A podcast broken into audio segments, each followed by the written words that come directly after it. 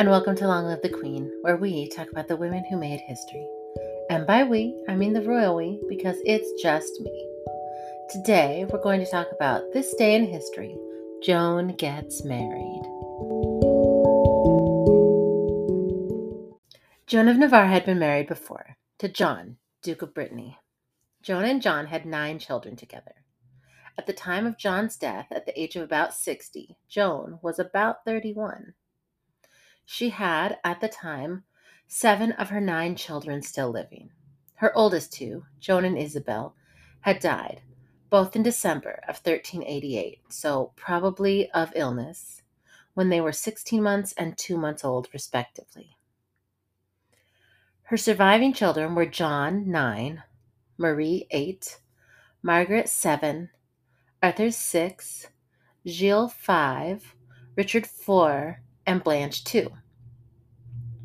Joan and Isabel, if they had survived, would have been 12 and 11.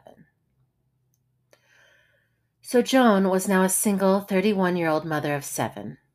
Her nine year old son was the new Duke of Brittany. Joan couldn't just get remarried. Her priority was her children, but she had caught someone's eye the brand new King Henry IV. She had met him when he had shown up as Henry Bolingbroke, looking for support to depose his cousin, King Richard II. If you've been listening to my other episodes, I know what you're thinking. Wait, didn't Henry Bolingbroke marry Mary de Bohun just two days ago? Close. It was two days plus 22 years ago. What can I say? This was the week that he liked to get married.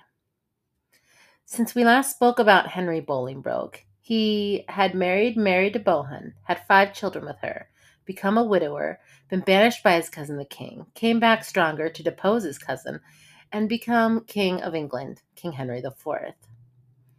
King Henry IV proposed to Joan, and she accepted. She just needed some time. This seems like it was a love match, but Joan needed to set some things up for her children before she dipped out to marry the king. Her sons were staying in Brittany.